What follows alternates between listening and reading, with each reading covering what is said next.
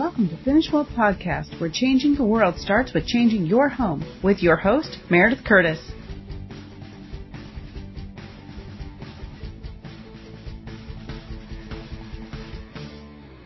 Hi, I'm Meredith Curtis. Welcome to Organize Your Homeschool episode 192. We are going to tackle organization today, but don't panic. It is possible to, no matter how crazy and out of control things seem right now, it is possible to get your homeschool to a place of flexible organization. And when I say that, I don't want you to think, for some of you, you may say, you don't know my homeschool, but it doesn't matter. Whatever, whatever state it is, you can bring it into that place of flexible organization, but sometimes it might take a while. And so I'm going to share with you these principles. I'm also going to give you links in the show notes to some blog posts that I've written that go into more detail so that if you think, wait, what did she say about that? You can go back to these posts. You can go back to the show notes. And I really want to encourage you that as we get started talking about organization, organization is just not for those who come, it comes naturally to. All of us, and I'm the kind of person that it doesn't come natural, but I have learned how to do it. And there are times that things get out of control and then I have to very subtly get back to control. So again, this is episode 192, organize your homeschool. And I'm so excited that you're with me. So, um, first of all, I just wanted to tell you that when I signed up for homeschooling, it was um, the late 80s when I was looking into it, and then I started homeschooling in 1991. And I had no idea with all these wonderful books I read and how wonderful my children would turn out and all this stuff. I had no idea that homeschooling would involve piles of papers and stacks of books and just a myriad of very simple choices and a lot of questions that I would have to answer. Like, mom, what should I do now? Well, mom, the VCR, this is way back in the old days, isn't working, so I can't do my Latin. What should I do instead? And just this constant onslaught of, you know, decisions and mess and it can sometimes that in itself can feel overwhelming. And so what I learned is that the more organized my space is and the more organized our schedule is and the more organized our lesson plans are, the easier it was for me to feel on top of everything and to feel like I was ruling and reigning, like it says in the Bible. You're, we rule and reign in Christ. It felt like it was so much easier to do that.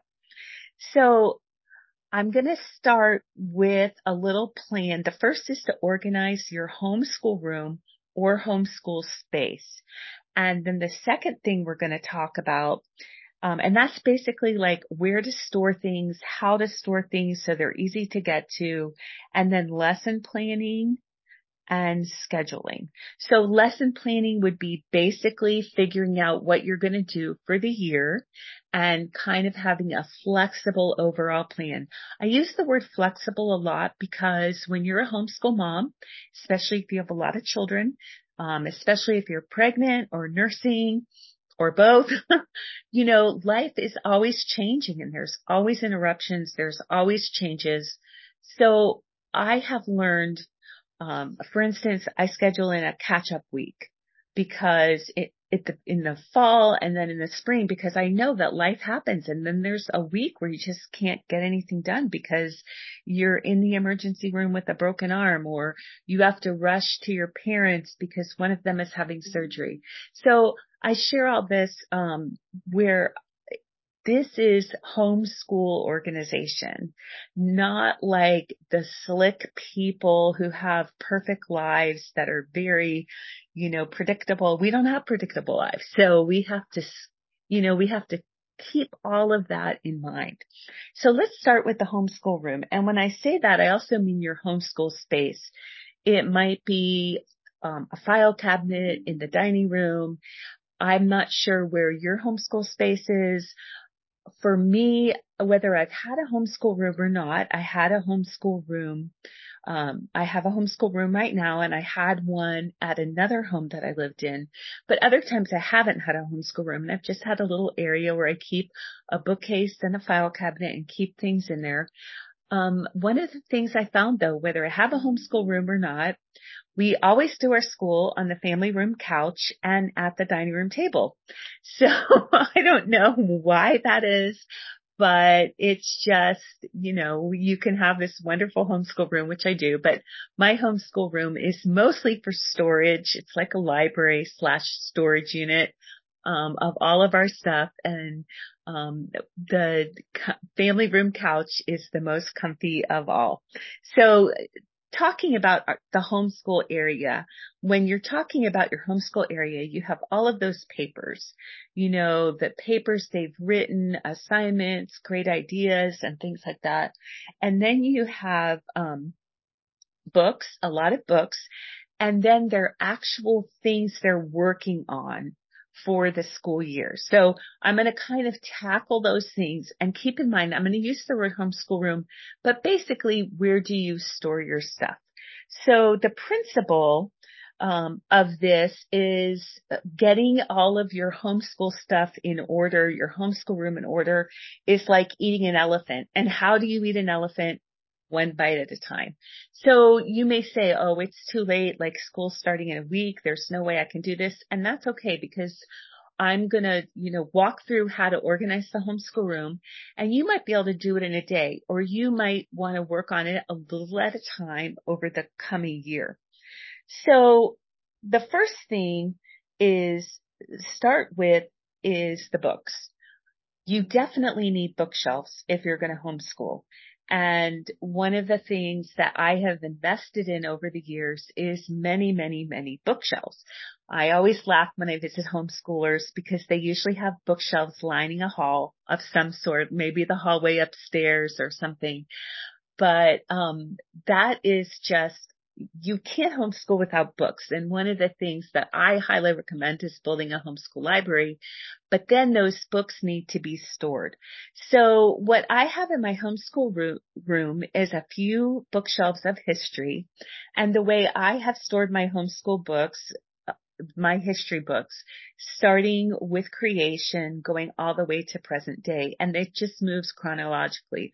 I put all my biographies in there. I put all my history, living history books, and I put in all my historical fiction. And so you can basically, if you're studying history of a certain time period and the kids are interested and they want to read more, they just go to that section of history on the history bookshelf. Then I have another bookshelf for science and geography, another bookshelf for music, art, crafts, things like that, and Bible. So that's kind of my homeschool room, the way it's laid out. I'm a real history buff, so you can imagine my history shelves are always packed. And, um, but that is what works for me because we do do a lot of unit study type things for history and geography. So it really works out to have it that way. So then my question to you, when you're thinking about how to store your books, what would work best for you? And that depends on how you homeschool. And some people I know, and I love this method too, is they'll have a shelf for the preschoolers and a shelf for the early elementary and a shelf for the later elementary and a shelf for middle school and a shelf for high school. And it's just all their reading books. And so that is another way to go. And we have another bookcase for literature and it's just all mixed in together. But that works for us, but for my friend, it works to have everything divided and then the kids know exactly what shelves to go to when they're looking for a book. So those are the bookshelves and the bookshelves are nice to have organized, but once you organize them, you have to let everyone know how they're organized. So they can know to take books off and put them away and put them back. And I always tell my kids, if you don't remember where a book went, just put it on my desk and I'll take care of it. Um, the next thing is all the stuff that you use, like a stapler, like a glue gun, like tape, like paints and markers and crayons and pencils and pens and notebook papers and folders.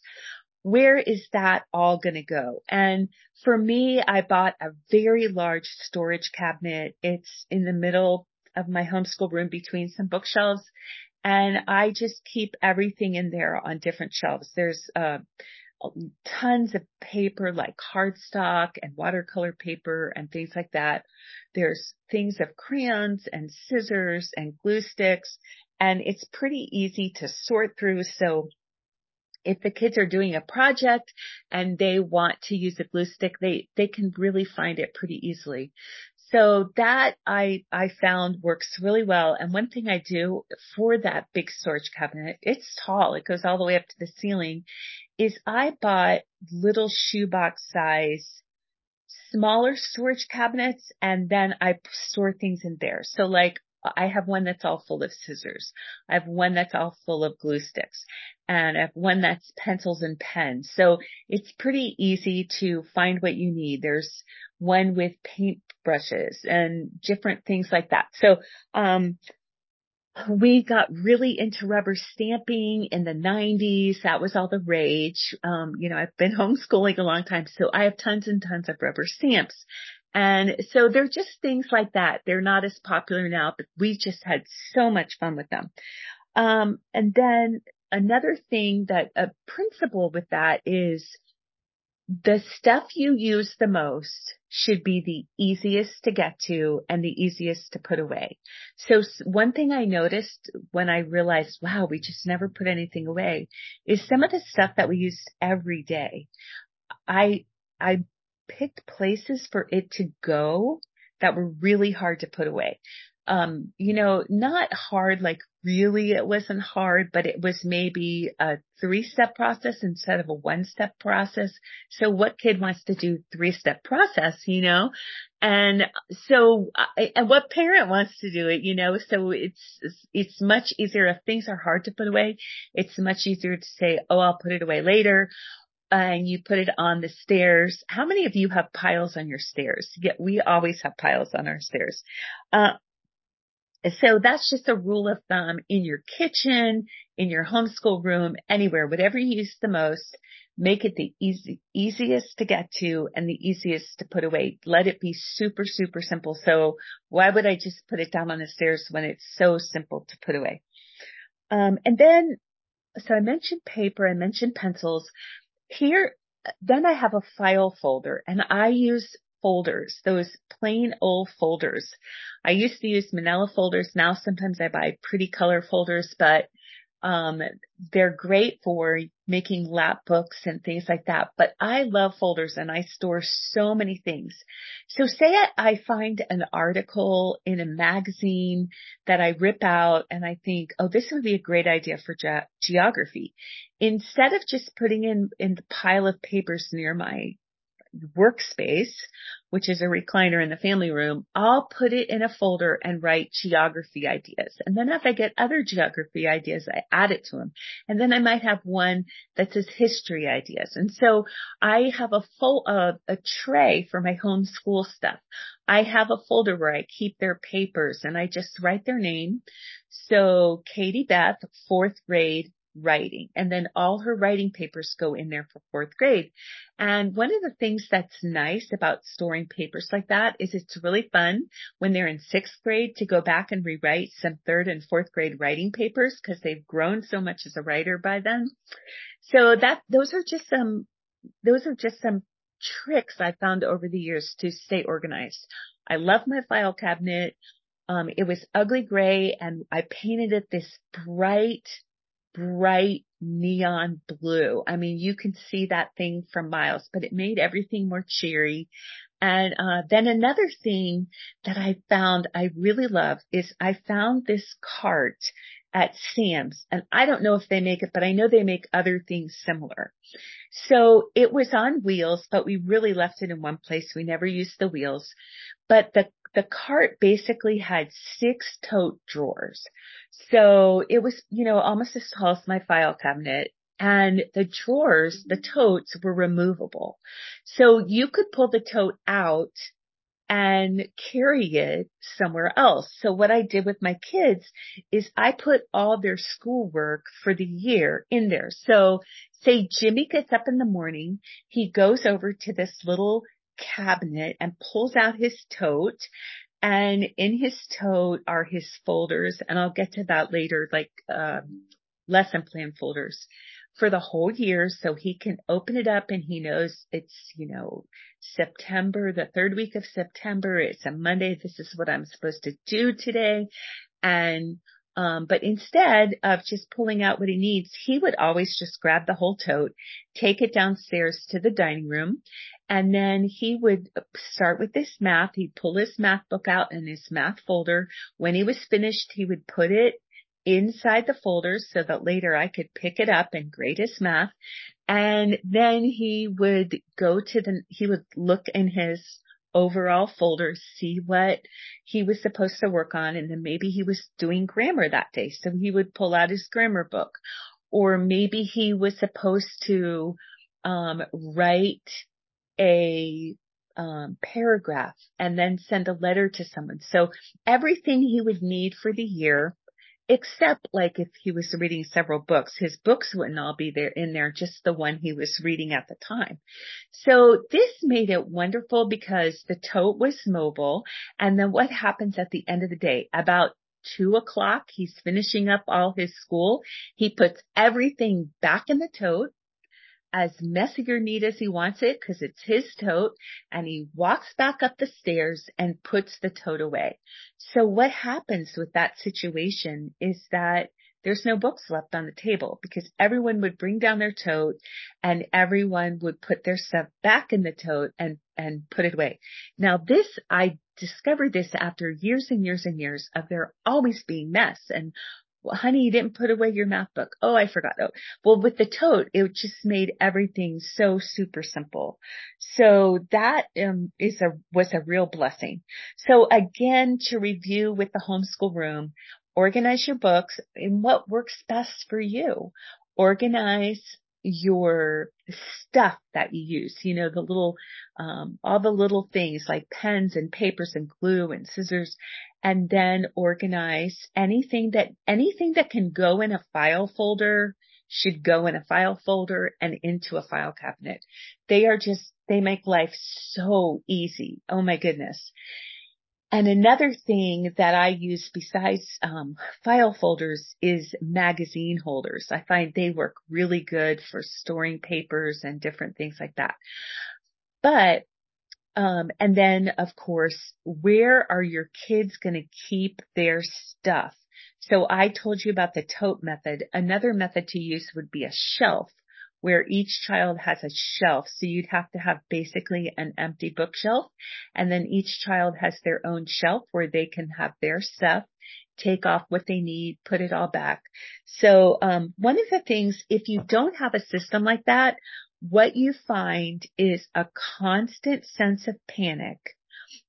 I can't find my math book. I can't find my science book. I lost this. I lost that. But if there's a place where everything goes, then if I'm cleaning the house and by happenstance I run into um, Sarah Joy's grammar book and I know that it's not supposed to be under the recliner, but here it is. I just pick it up and take it to her tote. And, and if one of her, the, her siblings would see it, they would do the same thing. So that is organizing the homeschool room, keeping it as neat as possible. I found if everything has a place that's easy to put away, then your homeschool room can stay at a place or your homeschool station can stay at a place where at the most it might take 20 minutes to put everything away. But if, if it doesn't really have a place and, and sometimes in the past before this, you're going to think, what? But yeah, it's true. I didn't have a place for certain things. And of course there was always mess because it didn't have a place to go put away. If you're interested in learning more about how to organize your homeschool room and your homeschool stuff, um, I have two blog posts linked uh, on in the show notes. One is called How to Organize Your the Homeschool Room, and another is called Six Smart Storage Solutions to Eliminate Homeschool Clutter. So on to the next one, and the next one that we're going to talk about is we are going to talk about um, lesson planning. Now, lesson planning is basically setting up the whole year. What are we going to do this year? Now, for some of you, you just are using a textbook and you have five subjects and you use five textbooks and you just do a chapter a week or, you know, some kind of method in your mind and you don't even write it all down. Um, that's not how we homeschool. So we have, you know, like, okay, for history this week, you're going to do this project and read this book. And so we just do things a little different. I could easily do that with math. But even then, I find that sometimes we used to come to the end of the year and we wouldn't be finished with the book. So this is what I decided to do. I decided to every summer plan the next school year. Now, what I would do is I would tell my husband and my children, for this week coming up, I will not be cooking. I will not be cleaning the house. I'm only going to be doing one thing. And that is going to be doing my lesson plans for the coming year. So we would buy pizza out. We would buy fast food out. We would just get, you know, we would really, really, really, um, focus on making my uh, responsibilities as minimal as possible.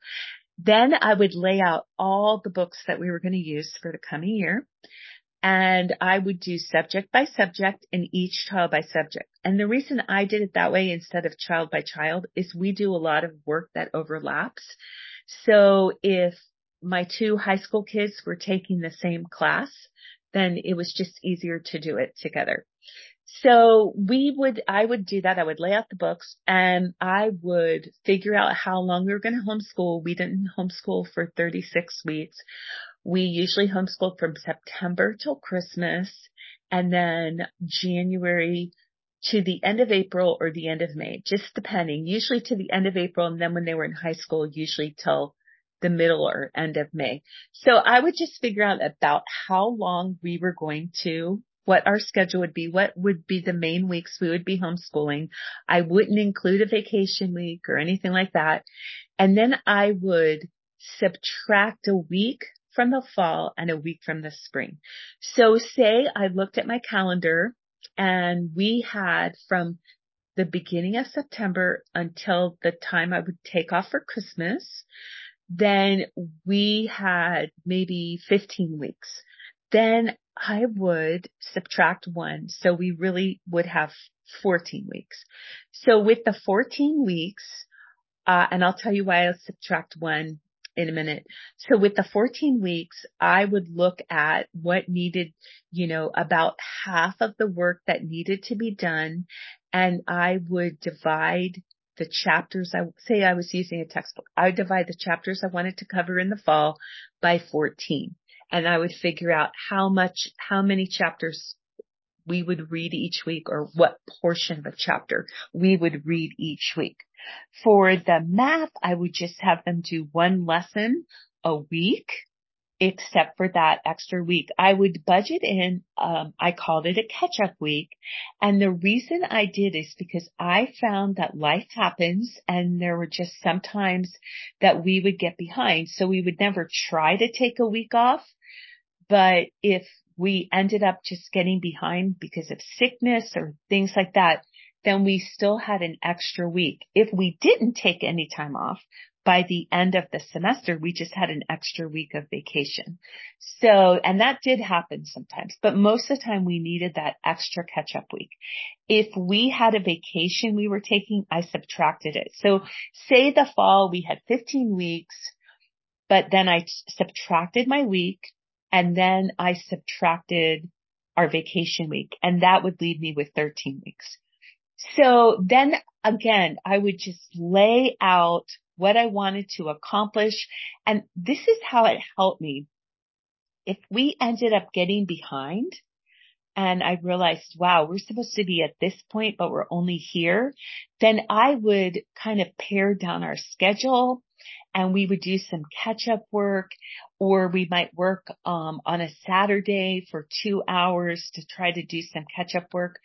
And honestly, because the kids knew that we would do something like that, they were always really diligent to get everything done because they didn't want to do any extra outside of, you know, extra homeschool time. That wasn't fun. Like they liked the field trips and stuff like that. So, um, I, I found that by planning my whole year out, it was, it was a very, um, intense week for me. It really was, but I enjoyed it because I got an overview. I was handling all the books. I was like looking through them and, and it just kind of got me excited, honestly. Like that week, I'm not a real, like it's not my gifting to be administrative and organized, but wow, I love doing that. And then I love to learn. So it just got me so excited about everything we're studying. And I would say, Oh, kids, look, we're going to be talking about this and talking about this. So that is something that I really um, enjoy doing. Now, if you want to know more about this, because this is just a podcast, so I'm not able to go into tremendous amount of detail because I'm covering other stuff about organization. I have a, a, a blog post on my blog, which is at powerlineprod.com and it's called lesson planning for the entire year in one week. And that is basically all the nuts and bolts and the details of exactly how I do it. But again, so now you've organized your homeschool room, you've planned out your year, and now it's time for the scheduling. I used to not make a schedule. I remember being a young homeschool mom. I had three, I think I had a baby and then a preschooler and then my, my daughter starting kindergarten, first grade. And we just did whatever we wanted. You know, we just got up and we did stuff and had fun and, you know, we got tons more done than I ever dreamed or hoped for. But the more children I had that were being homeschooled and the babies kept coming, I realized that I needed a plan. And I needed a plan that was not my master. I needed a plan that was my servant. And I discovered block scheduling, which is so flexible and so easy to use. And it really has been a blessing in my life to use block scheduling. So if you, um, if you have tried schedules before and they just didn't work, I used to use schedules in college that would be based on hours. So I would say from eight to 10, I'll have my quiet time, eat breakfast, and then at 10 o'clock is my first class. And then at 12, um, I'll meet someone for lunch on Mondays and Wednesday. You know, I, I was very like, that's fine in college because you have just you, you know, so you, you can get, but when you're a mom, you have a lot of other people and they impact you being able to be on time anywhere or you being able to stay on your schedule. So I discovered block scheduling and then what block scheduling is, is like, it's a, it's a different way to view your day. So instead of viewing your day as hours or and hours and minutes, you view your day in blocks of time.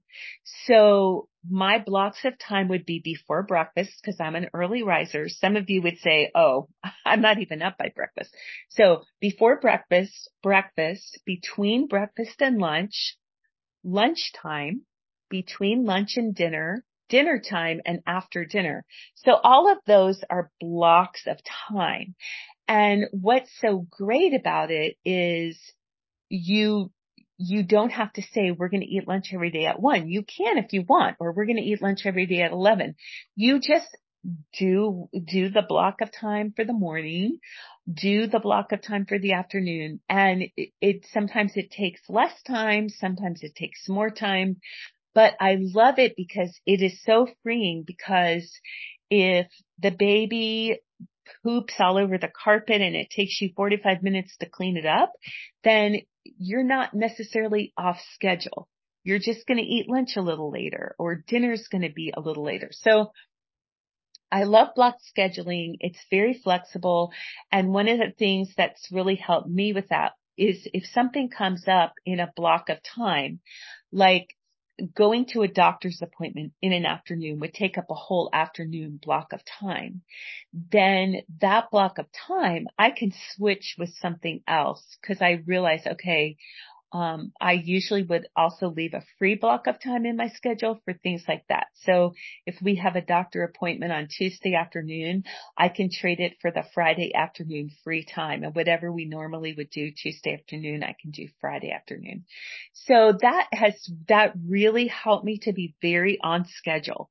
Um, not on schedule the way some people might want to be on schedule, but I was very on schedule for me and my family. And we, I found that all of my children, um, tend to be more time conscious because of that. Like they think in terms of, you know, getting something done before lunch or getting something done before dinner. So it's kind of interesting how it's impacted them because my children are all grown now. But scheduling is really a blessing.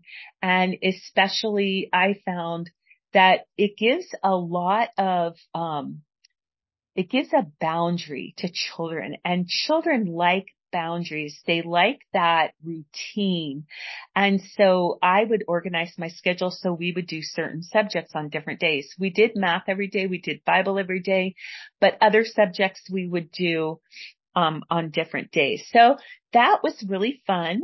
And, um, if you want to know more about block scheduling or flexible scheduling, I have a blog post at merit at powerlineprod.com. It's called flexible scheduling can work for you. And all these blog posts that I'm mentioning, there's links in the show notes where you can go and you can read them. So that sets you up all your stuff, your entire year plan is now on paper and one of the things that I'd like to do with the entire year is to give my children little folders with that plan laid out so they can just check off their work as they go. Another thing that I really like to do is to make schedules for each one of us. I talked about the flexible scheduling. I make one main schedule where this is a Monday through uh, a Sunday through Saturday schedule and I put everything in for each for the main schedule the things that we do together, like we do a, a, church Bible study, we go to church every Sunday, we um, have a family night, we go to a, a homeschool co-op. So all those things I put in, and then I do each person's schedule. Now on my schedule or the main schedule, I put everything so I can see what, if this is going to work. Because let me explain. If Jimmy needs help with math and Shine needs help with math, I can't schedule them at the same time if they both need a lot of help. But if they both just need a little help, I can because I could help Shine, but then I can help Jimmy. So, um, I can't be in two places at the same time though. So if something is very intensive, if I'm teaching a child to read and another child needs a lot of help with a certain subject. I can't have those two subjects overlapping. So that's why I like to make the schedules. But then what I do is I make them really cute. I put clip art in them. I print them in color and then I tape all of our schedules up on that big cabinet that I told you about. So everyone, and then I also give everyone a copy of their schedule in their assignment folder for the year. So they have a copy of their schedule and they can pull it out. And my son loved the schedule. He would pull it out every day and just like to look, okay, so this is what I'm doing. This, this is, you know, what is going on today. It's, it's Wednesday. And so it, it was really helpful for my kids to have that and bright and colorful and cheerful. I like to make everything cheerful and fun if I can. And then the other thing about having their own, about having a flexible schedule and everyone having their own schedule is that after about two or three weeks, we would sit down, everyone together, and we would redo the schedules because you really can never tell if the schedule works until you live it out. And often, you know, like I said, our schedule is our servant. It's not our master. So if it needs to be tweaked, we're going to tweak it. And that's what we, we would do. I hope this helps and I hope you are really excited to organize your homeschool and to realize that when you're a homeschool mom, you have to organize with a lot of flexibility because life is always happening. But what I have found if you have the structure of organization then you are really set up for success. Even if things don't always go according to plan, at least there is a plan and there's a way to get kind of back on track. So God bless you. Thank you so much for being with me. I'll see you next time. Happy homeschooling.